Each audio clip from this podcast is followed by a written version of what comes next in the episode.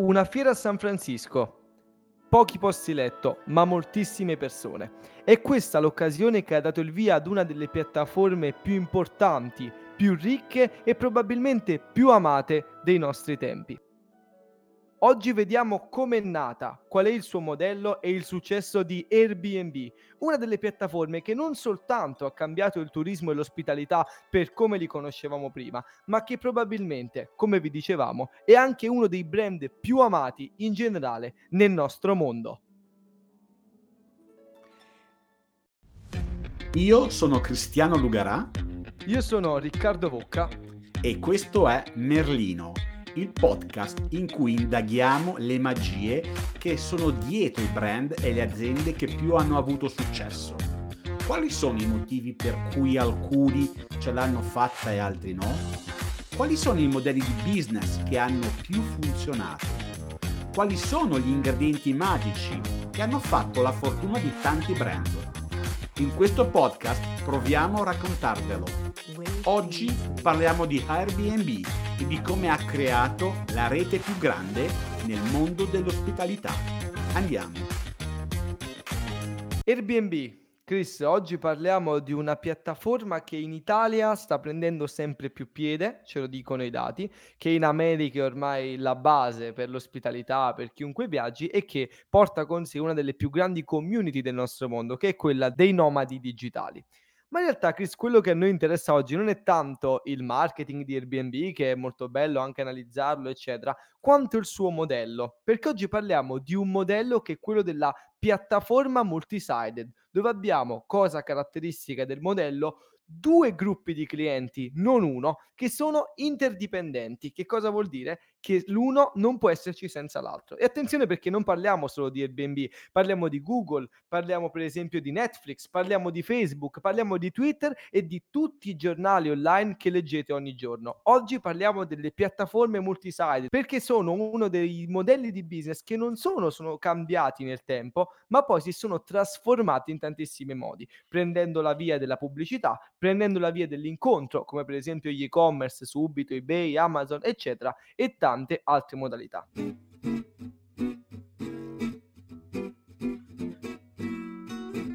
Chris, ma la piattaforma multi-sided sembra molto semplice, almeno il concetto. Abbiamo due segmenti, uno si regge grazie all'altro. Pensate a Google, voi cercate su Google e gli inserzionisti pagano Google perché voi state andando a creare traffico, e quindi chi fa pubblicità è interessato a voi che cercate su Google. Ma in realtà dietro c'è molta più tecnica, ci sono molti più aspetti da considerare, e su questo penso proprio che il nostro Chris ci darà una grandissima mano.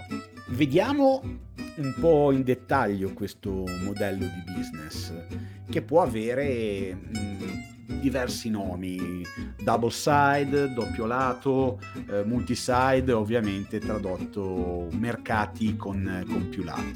Di cosa stiamo parlando? Di un intermediario, di una figura che mette in contatto due o più soggetti che aiutano a sviluppare il mercato e quindi a creare business. Parliamo di Airbnb. Prendiamo a titolo d'esempio Airbnb. Airbnb mette in contatto chi vuole affittare per un breve periodo una stanza o addirittura un intero edificio, una casa, quello che è, e con l'utente che vuole semplicemente andare a noleggiare, quindi andare in vacanza o per lavoro in questa struttura. Ma vediamo anche un business un po' più complesso, un modello dove sono più di due gli utenti, sono più di due i soggetti in questo intricato modello di business.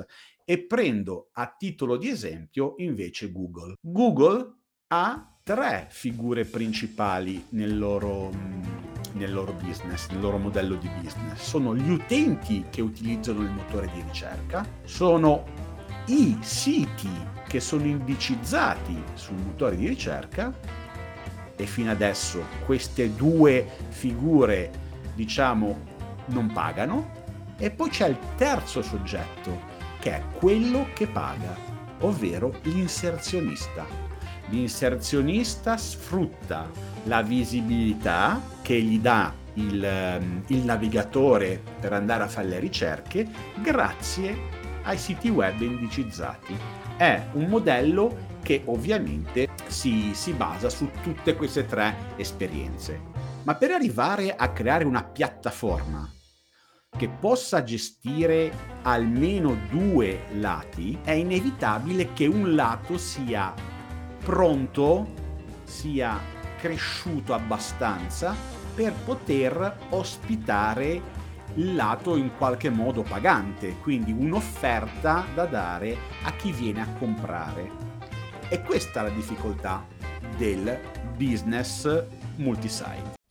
E Cristo, questo si vede anche se guardiamo un po' i dati, un po' anche delle catene alberghiere, perché si pensa magari che Airbnb sia molto diverso da una catena, da un business di una catena alberghiera, ma in realtà l'uno è sostituto dell'altro, perché se io affitto un Airbnb, se affitto oggi c'è anche la categoria della casa con piscina, c'è la categoria della casa particolare, quindi la casa cosiddetta d'architetto, no? Quando è una casa particolarmente artistica, ecco, da quel punto di vista, ma in realtà nel 1919, pensate, nasceva Hilton, che è una catena che tutti noi conosciamo, soltanto 5 anni dopo la nascita di B&B, quindi stiamo parlando del 2013 perché nasce Airbnb nel 2008, aveva più stanze sulla propria piattaforma Airbnb che Hilton in tutti i suoi alberghi. Stiamo parlando, Chris, lo sai, di una delle catene più grandi, soltanto Marriott, mi pare, che era superiore ad Hilton per numero di stanze. Quindi qui abbiamo, come diceva Chris, due segmenti che sono interdipendenti, di cui uno deve essere molto sviluppato. Qual è quello di Airbnb che è più sviluppato?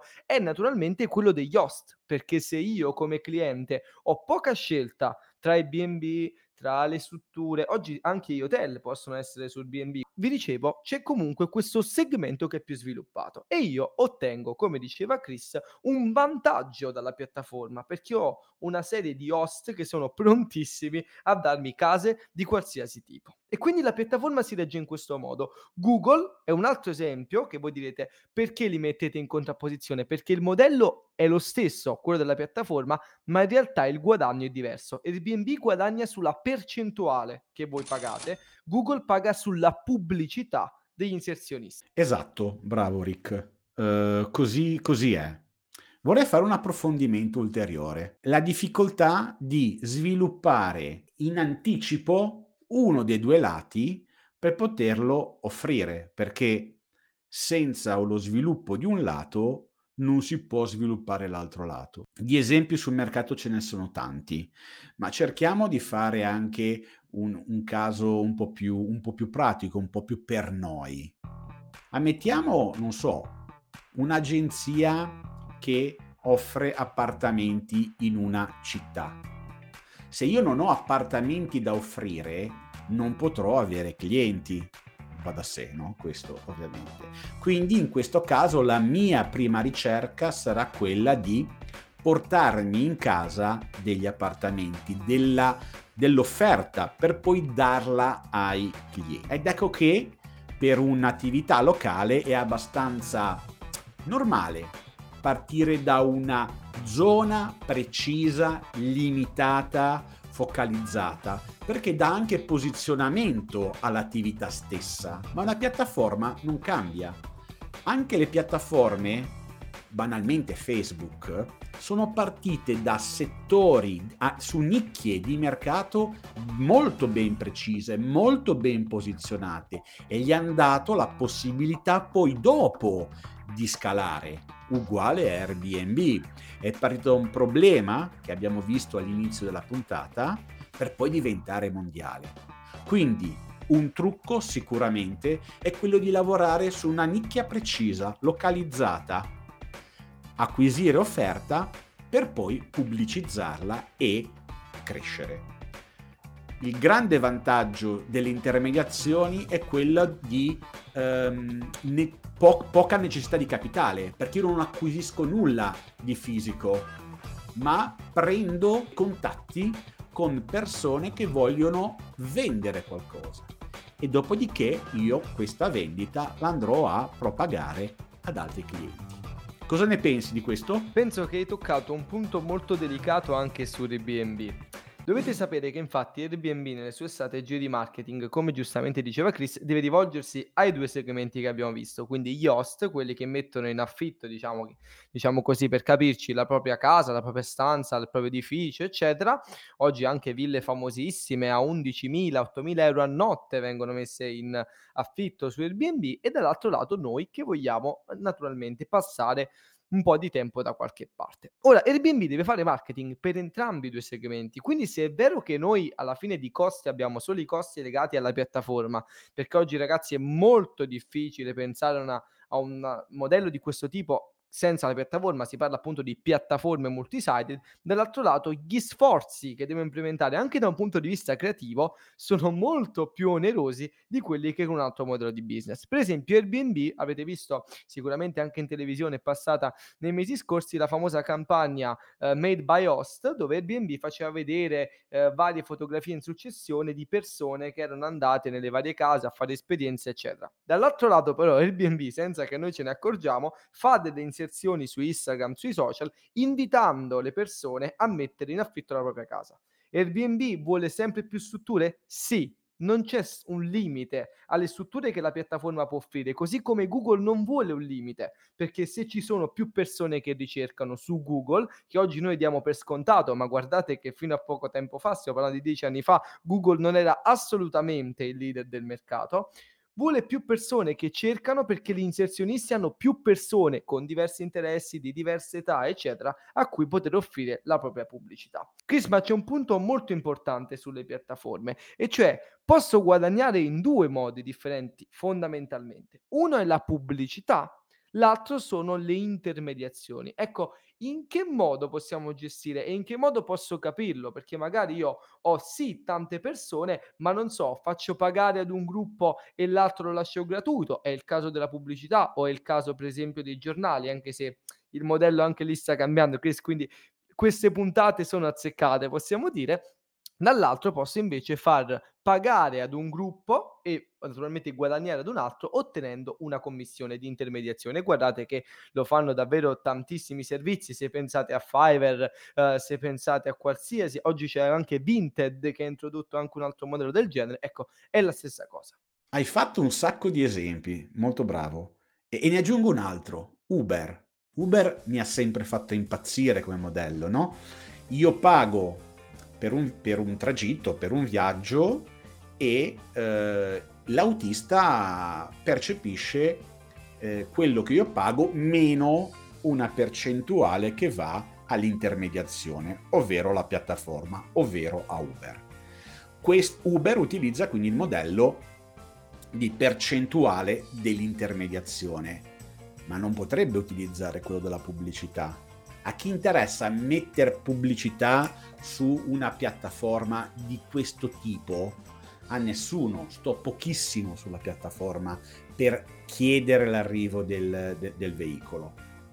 Viceversa, una piattaforma dove ha grande afflusso, grande permanenza, grande visibilità, ripeto Google, oppure anche altri portali, ovviamente, lì ho interesse a mettere la pubblicità, perché tengo l'afflusso, detengo la visualizzazione in maniera molto molto più importante, e quindi il modello regge bene sulla pubblicità.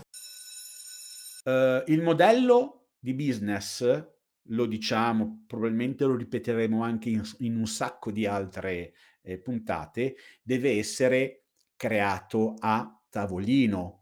È strategia, va usato un determinato framework, un determinato modello che è il business model canvas, per mettere gli elementi a blocco e capire come far girare il flusso di denaro. Credo di aver risposto. Cosa dici, Ricky? Assolutamente, e come al solito hai aggiunto una cosa bella che possiamo sottolineare. Innanzitutto, Chris, facciamo giusto un richiamo al business model canvas. Per chi non lo sapesse, è uno schema, se cercate su internet lo troviate, che è stato creato da uno studioso ed altri, Alexander Osterwalder, proprio per dare uno schema a qualsiasi persona, non solo imprenditore, che volesse partire con la progettazione di un'impresa. spesa. È uno schema, ragazzi, quindi che cosa vuol dire?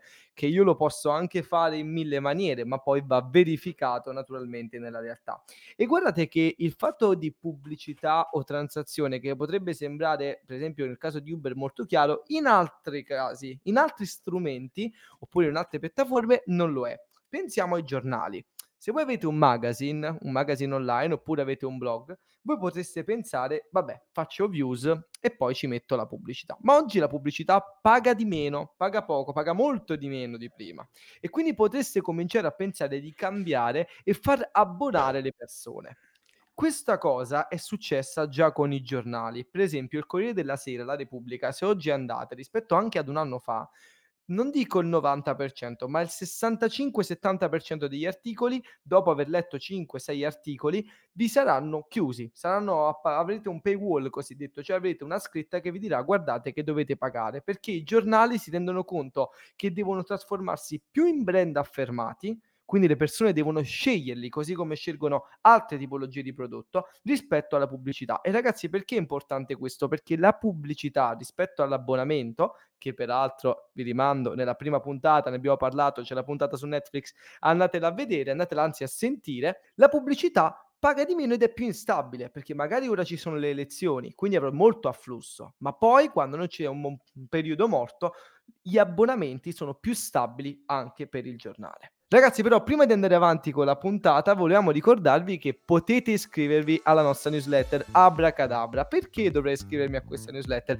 Ci sono dei motivi molto validi. Innanzitutto perché verrete sempre aggiornati su quello che faremo, su quello che porteremo avanti, vi daremo degli spoiler su qualche puntata modello e vi chiederemo anche il vostro parere su quali sono le aziende che vorremo approfondire, ma soprattutto dopo ogni puntata vi manderemo link, letture, spunti di approfondimento esclusivi, quindi di cui non parliamo nella puntata ma che vi manderemo nella newsletter ogni volta. Quindi se vi è piaciuta la puntata su Netflix avrete il link di approfondimento su Netflix, letture eccetera. Vi piace Airbnb? Noi vi manderemo dei link per approfondire le piattaforme e creare anche il vostro business. Speriamo che in questo modo l'esperienza della puntata sia ancora più complessa. Detto questo, torniamo alle piattaforme multisided ed Airbnb. Ok, e in conclusione di puntata io direi di come al solito, portarci a casa due lezioni personali su questo modello di business, che è un modello non nuovo, no? Ricordiamolo, i modelli di business molto spesso sono modelli del passato, storici. Il modello double side lo si potrebbe far risalire a oltre 600 anni fa. L'introduzione del primo modello di borsa di scambio. Noi in queste puntate lo rivediamo in un modello digitale, come il digitale ha un po' trasformato, velocizzato e, fatemi dire, ingigantito un modello preesistente. Una cosa che mi porta a casa è sicuramente la difficoltà di creare uno dei due lati per poter sviluppare il business. Ogni prodotto, ogni servizio si inventa qualcosa per cominciare a creare questo lato. Non c'è scritto da nessuna parte come farlo. Ci vuole inventiva, ci vuole creatività, ci vuole che ogni singola persona, ogni singolo founder si metta giù e provi a elaborare dei sistemi per portare a casa uno dei due lati del business. E questo è sicuramente una delle cose più importanti di questo modello. Chris, come mia lezione in conclusione invece, io penso sempre guardandolo un po' più del lato del marketing, stavo pensando al fatto che oggi tantissimi business, forse tutti i business, possono essere reinventati attraverso una piattaforma multisided. Il problema è pensare qual è il punto in cui voi potete andare a disrupt, cioè distruggere quel modello in cui siete, per mettere in conto invece il nuovo modello di business. Airbnb è partito, pensiamolo, da una nicchia, cioè quelle persone che volevano passare passare del tempo in alloggi, vivere in alloggi che potessero farli sentire come una cultura del posto. E poi si è allargata, ma potete sempre trovare una nicchia in cui partire e testare la vostra piattaforma multisite. E soprattutto, riprendo un consiglio e un concetto che ci ha dato Chris, è un ottimo modello con cui partire, anche se volete lanciare un nuovo prodotto, perché ha dei costi molto bassi. Gli unici costi che voi avete sono quelli sulla piattaforma e quelli per la pubblicità, per attirare i due gruppi. Speriamo che... Dico, scusa, fammi aggiungere l'ultima cosina che mi hai tirato fuori così proprio con la canna da pesca. Prima di creare la piattaforma, che è un costo comunque, validate il modello, validate il mercato, validate se c'è da entrambe le parti disponibilità per risparmiare soldini. Speriamo che questa puntata su Airbnb e su questa piattaforma multisite, piattaforma multilato, poi insomma tantissime persone hanno chiamato in vari modi, vi sia piaciuta. Vi ricordiamo anche in chiusura che potete iscrivervi ad Abracadabra, la nostra newsletter, avete link, approfondimenti, cose esclusive, potete consigliarci aziende, modelli, tantissime cose. Abracadabra, io Riccardo Bocca e io Cristiano Lugarà vi mandiamo un grande saluto, ci sentiamo alla prossima puntata. Ciao. Alla prossima, ciao a tutti.